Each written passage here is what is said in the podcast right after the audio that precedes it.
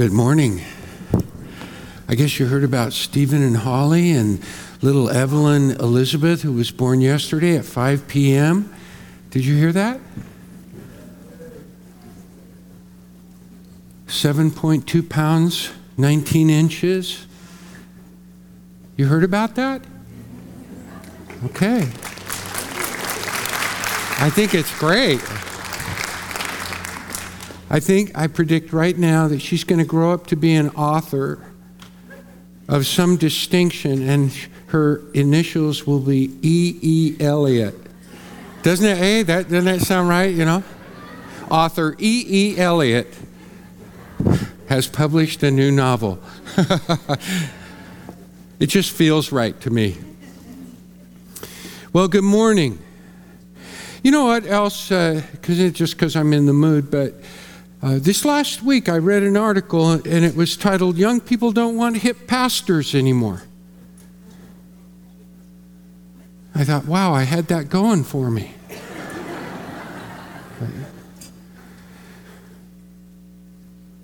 this month is first fruits, and so today and next Sunday and the Sunday after, I'm going to be focusing on giving thanksgiving. Giving thanksgiving. And uh, I really kind of trace this back to Jesus himself, but we're going to look at the harvest today. We're going to look at treasure next Sunday, and then faithfulness the following Sunday. And all three of these principal ideas are rooted in things Jesus taught. You can see there from Matthew 7 2, the harvest with the measure you use it will be measured to you.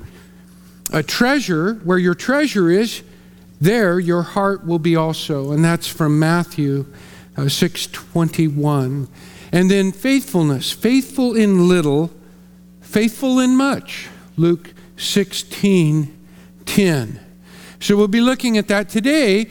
I'm not going to go to Matthew 7 2, but actually we're going to look at Galatians uh, chapter 6, verses 7, 8, 9, and 10, particularly 7 through 10. And uh,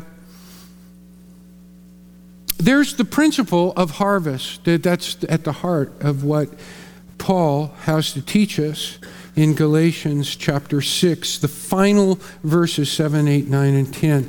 Um, speaking of the harvest, how about them Cubs, huh? Yeah. And if you were praying in the bottom of the night, I thought this should apply. Can you read that? Yeah, FYI, if you made any promises during the bottom of the night, services start at. How many of you saw the seventh game of the Cubs Cleveland Cubs Indians game? Great. Yeah, it was. Uh, I'm. I, you know, I, I was rooting for either team. I think I was leaning a little bit toward the Cubs. I, you know, I got to the point where, hey, I'm going to cry for those who lose and rejoice for those who win. It, it just was was that kind of a game. But but I do have some connections to the Cubs, and I was kind of leaning toward the Cubs um, because for sure many fans over the years longed for that championship that we got to witness but they, they, they weren't there to see it because they didn't live long enough. I mean, 108 years, that's a long time. Uh, I think there was one, there was one dear fan. She's 108 and she got to see their first champion or their last championship in this championship. She's 108. Um, so, anyway, um, but this guy really touched me. This gentleman, uh, promised his dad that if the fans, if they, if the Cubs ever got to the championship, that they would, they would be together during the games, and uh, they would enjoy those games together. Well, his dad didn't live long enough, but he kept his promise to his dad, and so every night of every game, he went out to the cemetery and he set up his folding chair and I don't know if he's watching the game or listening to the game, but he's doing it there in honor of his dad and his promise to his dad. And, and that, that was pretty moving to me. There's another picture of him. But you know, he's like a, a symbol of so many uh, that remembered their parents, dads, granddads who were huge fans of the Cubs. They never gave up on the Cubs. And, uh, and yet they didn't live to see them win a championship. And in fact, uh, the walls of Wrigley were covered with the scrawl of remembrances. Hey, Grandpa, hey, Dad, you know, thinking of you, wished you'd been here, uh, keeping the faith, you know. And uh, they were celebrating, in a way, uh, the harvest with those who had gone uh, before them. I've been to Wrigley twice during the 90s and uh, I've seen those brick walls. Got to hear Harry Caray himself saying, "Take me out to the ball ball game uh, in the seventh inning," and uh, so I feel a little connection to the Cubs. They have a a rally, a rally cry, and I bet all the Cubs fans know it. It is Eamus Catuli. Eamus Catuli. There you can see it. That's on the, uh, I think it's the South Shore. Oh, I may give that, East Shore uh, Baseball Club. It's right outside the stadium. It's one of the one in the high rise just across the street from the outfield fence, the outfield wall. And they've even built stands up above. And you can see Eamus Catuli, it's Latin for go Cubs. Go Cubs. So don't forget that. Catuli, go Cubs. It actually means go whelps. But we know that they're referring to Cubs, so. this whole week, I had my own rally cry, and it was sow to the Spirit. sow to the Spirit. It's from Galatians chapter 6. Let's, uh, let's read that together. Verse 7 Do not be deceived, God is not mocked. For whatever one sows, that will he also reap. For the one who sows to his own flesh and from the flesh from the flesh reaps corruption, but the one who sows to the Spirit will from the Spirit reap eternal life. And let us not grow weary of doing good, for in due season we will reap if we do not give up. So then, as we have opportunity, let us do good to everyone, and especially to those who are of the household of faith. All week long, my rally cry was sow to the Spirit, John, sow to the Spirit. Kind of preach to yourself. Um, I'm, I'm feeling a little under the weather today, but this last week has been hard. It started Sunday afternoon, it got worse on Monday, and it really was full blown on Wednesday. I lost my voice pretty much altogether. And I've been feeling a little bit better, but even this morning I'm feeling yucky. And, uh, and I, am just preparing myself. I'm still saying to myself, sow to the Spirit, John, sow to the Spirit. That's our rally cry as Christians. Paul didn't just say sow to the Spirit, he had other expressions, all just as pointed. And I've used them in the past. In fact, I often close out an email with, Walk in the Spirit, make it a great day. Walk in the Spirit, make it a great day. If you walk in the Spirit, you will make it a great day. That comes from just the previous chapter, chapter 5, verse 16. Paul says in chapter 5, verse 16, walk after the Spirit or in the Spirit. We've had those occasions where uh, we think, if I only knew what to do, I wish somebody would show me what I should do here. Or somebody give me some direction, some instruction to help me. Paul is answering that question for us with walk after the Spirit, follow Him. seek His guidance and pursue His will, His ways.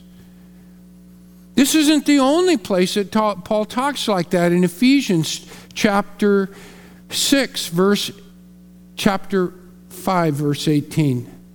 He says, Be filled with the Spirit.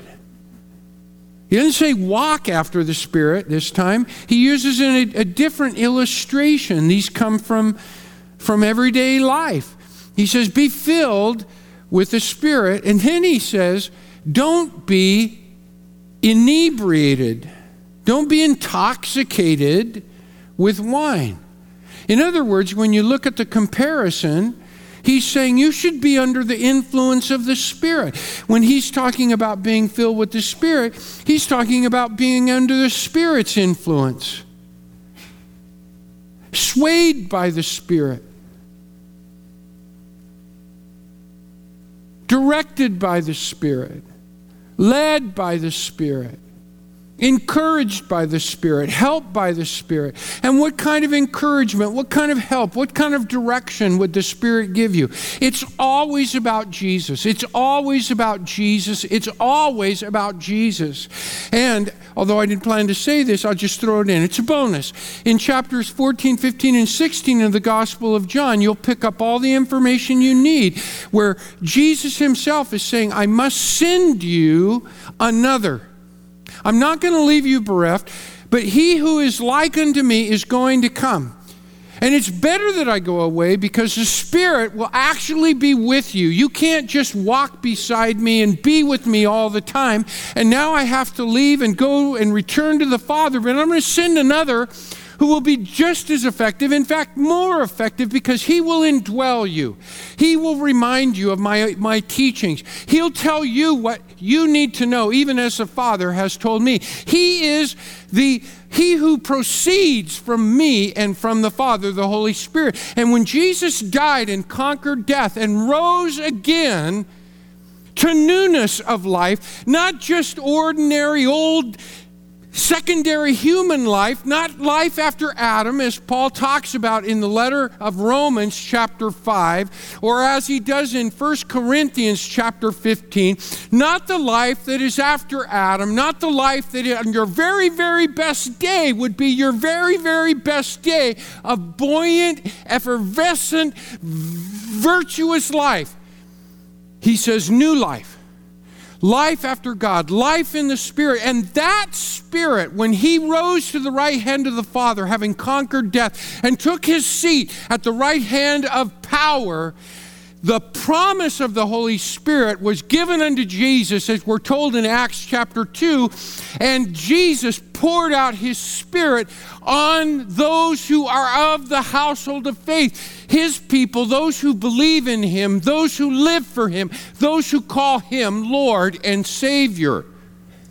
The Spirit is indicative, it is the characteristic of his people. The Spirit is not an accoutrement. It's not an add on. It's not a bonus. It's essential to our life in Christ. So, yes, Paul says, walk after the Spirit, be filled with the Spirit. But he doesn't stop there. This is central in his letter to the Romans, which many scholars say is kind of his magnum opus. It comes toward the latter half of his ministry after he struggled and written and done so much in the churches that he's gone about to plant. And now, in a rather reasoned way, he presents his whole gospel to those living in Rome because his hope is to go to Rome. And he did under guard and was in prison. But in anticipating a trip to Rome, not under guard and not in prison, he wanted to tell them what he was all about and what the gospel that he presented and represented was all about because he hoped that they would support him when he wanted to push beyond Rome, beyond Italy, even on to Spain and to further west. He wanted as the apostle to the Gentiles, he wanted to touch everyone with this good news. And in that chapter of the eighth chapter of his book, And everything has been painting a picture up to that. Chapter 8 is so pivotal in his letter. He begins, There is therefore now no condemnation in Jesus Christ to those who love him. And he goes on immediately to talk about the Holy Spirit. And he says, Set your minds on the things of the Spirit.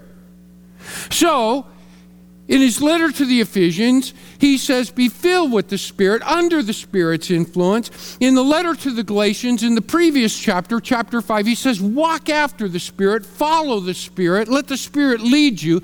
In his pivotal letter to the Romans, eighth chapter, he says, Set your mind on the things of the Spirit. And in each of those passages, he is contrasting being living in the Spirit and not living according to the flesh. Now, many people think, and you've heard me say this before, but it, it must be repeated living in the flesh is what you do naturally, it is your default operation as a human being. You live in the flesh, you operate in your own power, your own strength. And there have been paeans and many odes and poems and songs to living in your flesh. Do it your way. Live in your independence. Be all that you can be. But Paul is saying that in Christ, there's something even greater and better, and that is in the Spirit.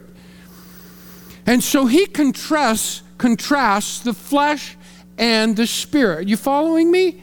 The flesh is you in your own strength, in your own independence. I did it my way. And many times that is the battleground when you come to Christ. In faith, you want to live in His power, in His strength, in His love, with His heart, with His ways. But your natural bent is to be selfish and to think, I can do this better myself. Lord, I don't need you. If I really need you, I'll call on you. But otherwise, hang loose. I'm going to navigate life, I'm going to do life my own way.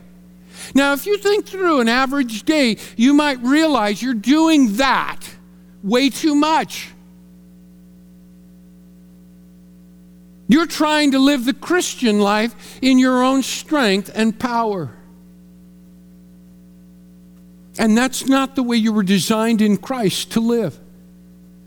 And if you're frustrated or you are becoming bifurcated, that is, there is a division between you, the Christian, and you, the you, it's because you're not living as you ought to, integrated in integrity as one piece in Christ.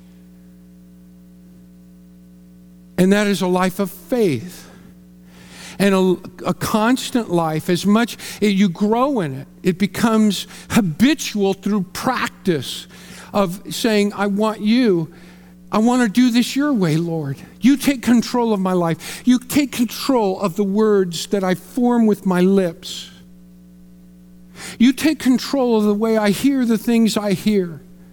I'm not saying you can't hear things, but you shouldn't just hear them and believe them all. You should evaluate them in light of who Christ is.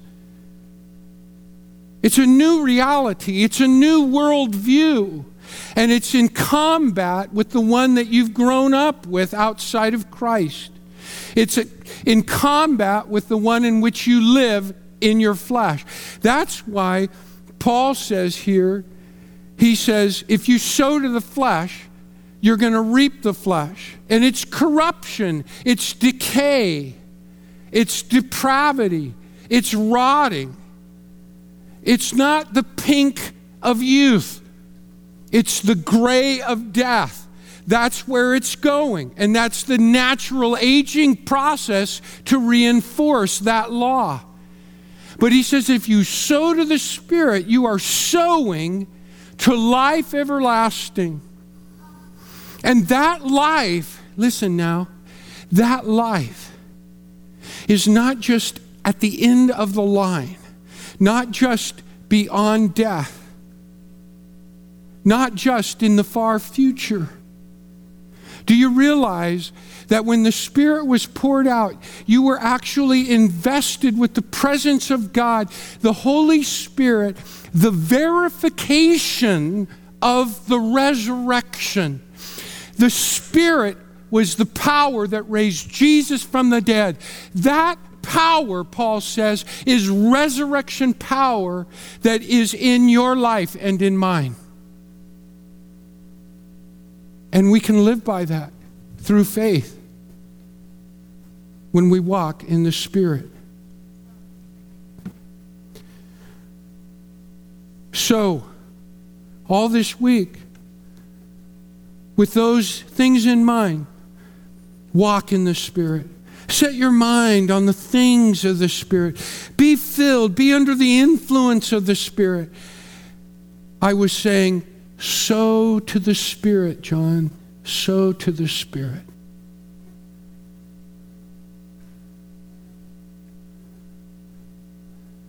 I know all the things that I just told you that I want you to know. All the truth that is so precious to me, I've just told, I've just poured it out. I'm in a sweat because I want you to know it. I want you to get it. I know it. I just said it. I said it to you. And yet, all through the week, it's a battle for me. When I'm feeling lousy and there are interruptions, my native response is I'm not feeling well. Can't somebody give me a break? Do I have to do this now?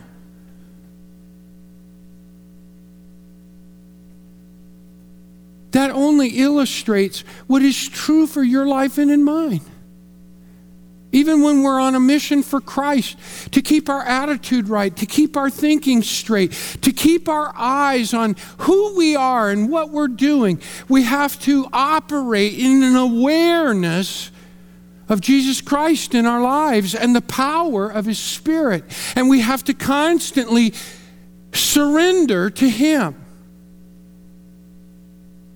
And that's what I want us to appreciate. I'm going to go through these three verses 10, 9, and 8 backwards as we sow to the Spirit. Do good to everyone.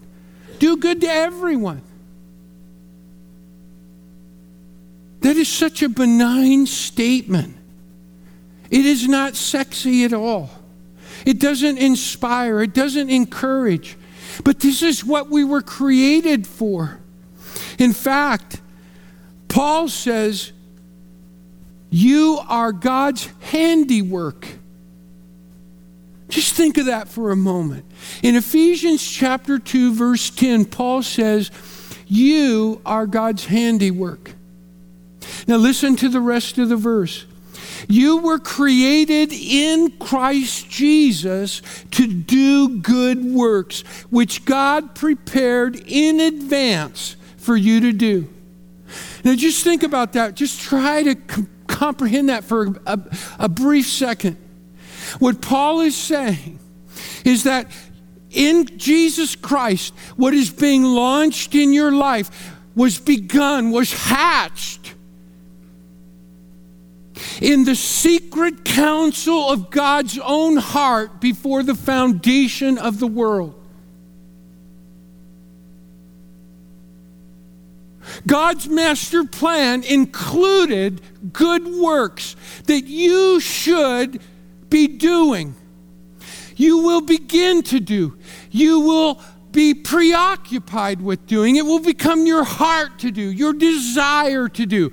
When you are born in Christ, that will begin to be realized. God saw that all in advance, and that master plan included you through Jesus Christ, and it is to be launched in your life and mine now.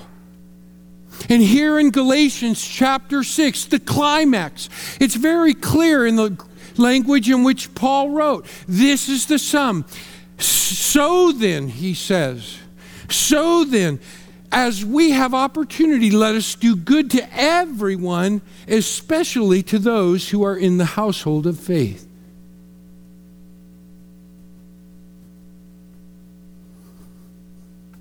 W.H. Auden said, You and I are here to do good for others.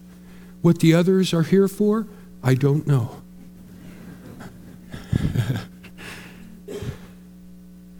Makes me think of that bricklayer story.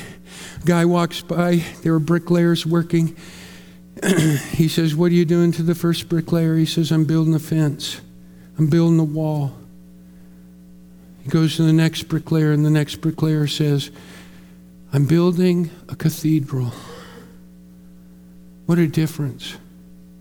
You see, it's not the good works that are so, that's not where the birth of good works begins. It begins in the purpose and the calling that each and every one of us fulfills in Jesus Christ. That's our potential in Him. And it may seem small, it may be overlooked. There may be no fanfare, there may be no rally, there may be nobody writing on the bricks of the wall. But that's what you and I do each and every day. But God knows, He sees. And you and I become expressions of the good works that He wants, how He weaves. He's the creator, He's the master artist. He takes our part and He weaves it into something greater. That's what I'm remembering during the week. That's what I'm remembering when I think of set your mind on the things of the Spirit. Be filled with the Spirit. Walk after the Spirit. Sow to the Spirit, John. Sow to the Spirit. That's why we remember the harvest. Imagine the harvest.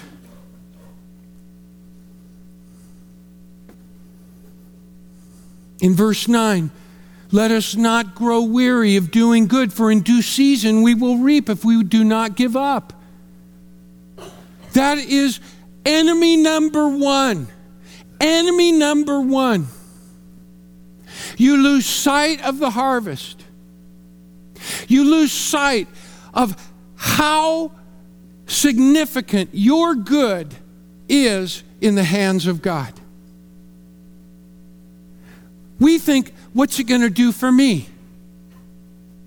That was the mentality when I'm not feeling well and there are interruptions and there's an upset to my plans and things don't go the way I expect. That's when I need to sow to the Spirit, especially. Because what comes over you is a selfishness that sinks into your body. He says, That shouldn't have happened. That person should have been more faithful. They should have kept their word. They promised to do this, they didn't do it. And it upsets us. And we feel justified. We feel justified in holding a grudge against them, having bitterness fill our heart, that poison and there's no spirit to do good in that. But you see, if you sow to the Spirit, what it does as you sow to the Spirit is it dispels the bitterness and the fleshly resentments that come with sacrifice. And the beauty of the thing is, is because you're thinking, I'm sowing unto the Lord. I'm sowing in the Spirit. And God is going to use this for things that may not benefit me, but benefit others in a way that are a part of God's goodness because He is always good to me.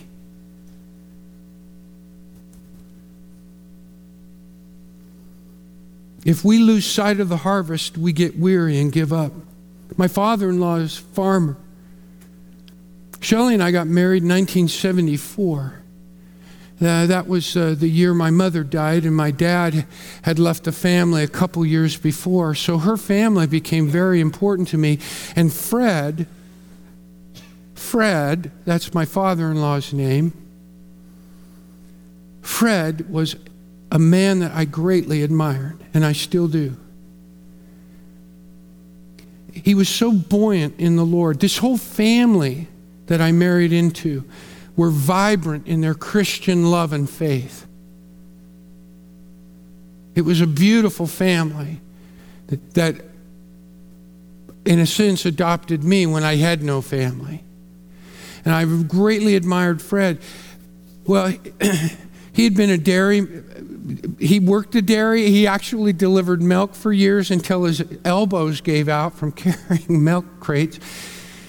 But he'd get up early in the morning, milk the cows, then go do run the dairy because farming is tough. It, it, I mean, it's thin a lot of the time. He invested in grapes and he grew grapes. Had a lucrative contract for his grapes, growing a, a rather special uh, breed of grapes. And in the mid 80s, while Shelley and I were over in the Bay Area, we would come every several times a year and visit, but it was during those times that I saw Fred was crushed because two years in a row he lost his grapes to frost. And he, here's my point if there's no harvest, it can destroy your faith, hope, and love.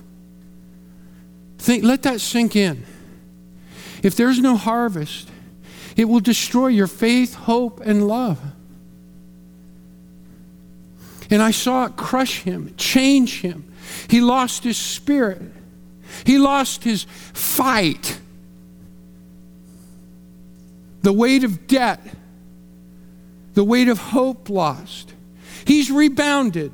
But the point I want to make is that if there's no harvest, if Jesus didn't rise from the dead, if this increasingly atheistic, materialistic world in which we live, which says there is no God, there is no hope, there is no future, there is no purpose, if that wins and it is taking over the culture, even in this political campaign, I'm, I'm, I'm not hearing of a brave frontier from any of the candidates, as we heard from JFK, John F. Kennedy. I'm not hearing of a thousand points of light like we heard from H.W. Bush.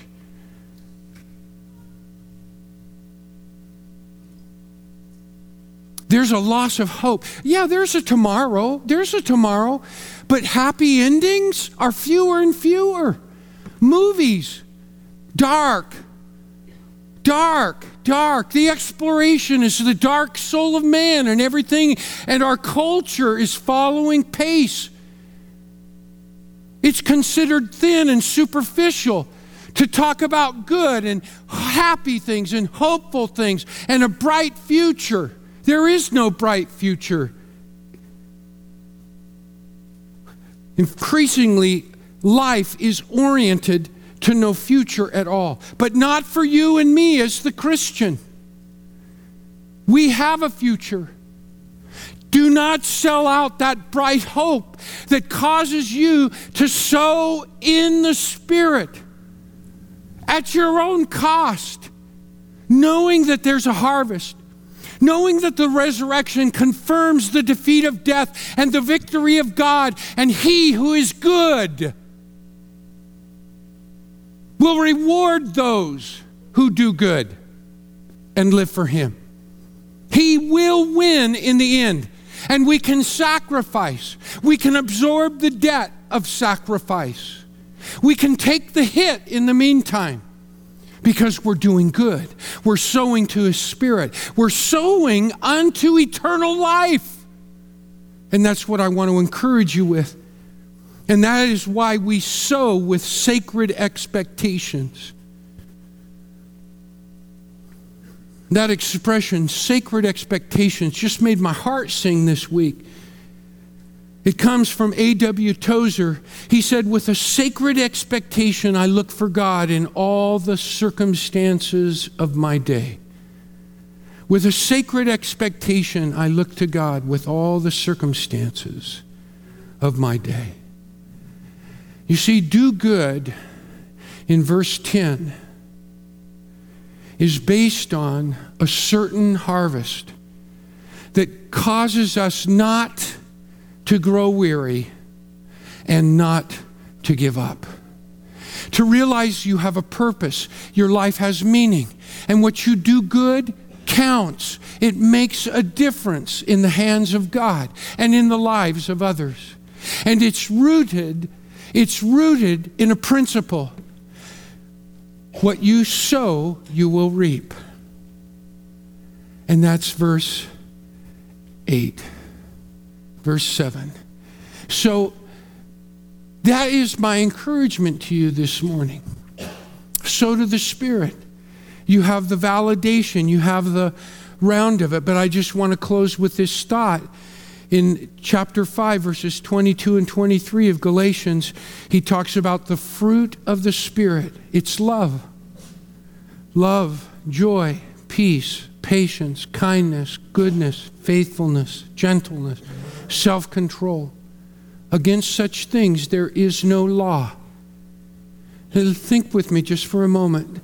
That should really encourage you. That's, that's what doing good looks like. Those fruits of the Spirit. That doing good comes out of the Spirit in your life, working in your life, sowing to the Spirit, walking after the Spirit, being filled with the Spirit. That all produces that fruit. He says, Against such things there is no law. Look down your page at verse 2. Paul begins, he says, Bear the burdens of one another. Be a bearer of burdens. Be a burden bearer. And then what does he say? He says, And thus fulfill the law of Christ. The law of Christ Yes, the law of Christ, the law of love. Love the Lord your God with all your heart, soul, and strength, and your neighbor, your neighbor. And your neighbor is anyone, as well as the household of faith, your neighbor as yourself. That was the law of Christ, the heart of his teaching. But then Jesus himself went to the cross. Listen, he embodied not just in the incarnation, but he embodied that law of love. That law which fulfills the law and the prophets, that law he embodied in going to the cross and in rising again. That is our law. It's the law of Christ. This morning, his law is a law of love. And when we sow to the Spirit, we can think of Jesus sowing his life into yours and mine when he went to the cross. That's what we remember this morning in the bread and the cup. Let's just take a minute to meditate, just maybe 30 seconds. And then I'll, I'll pray and we'll receive the bread and the cup.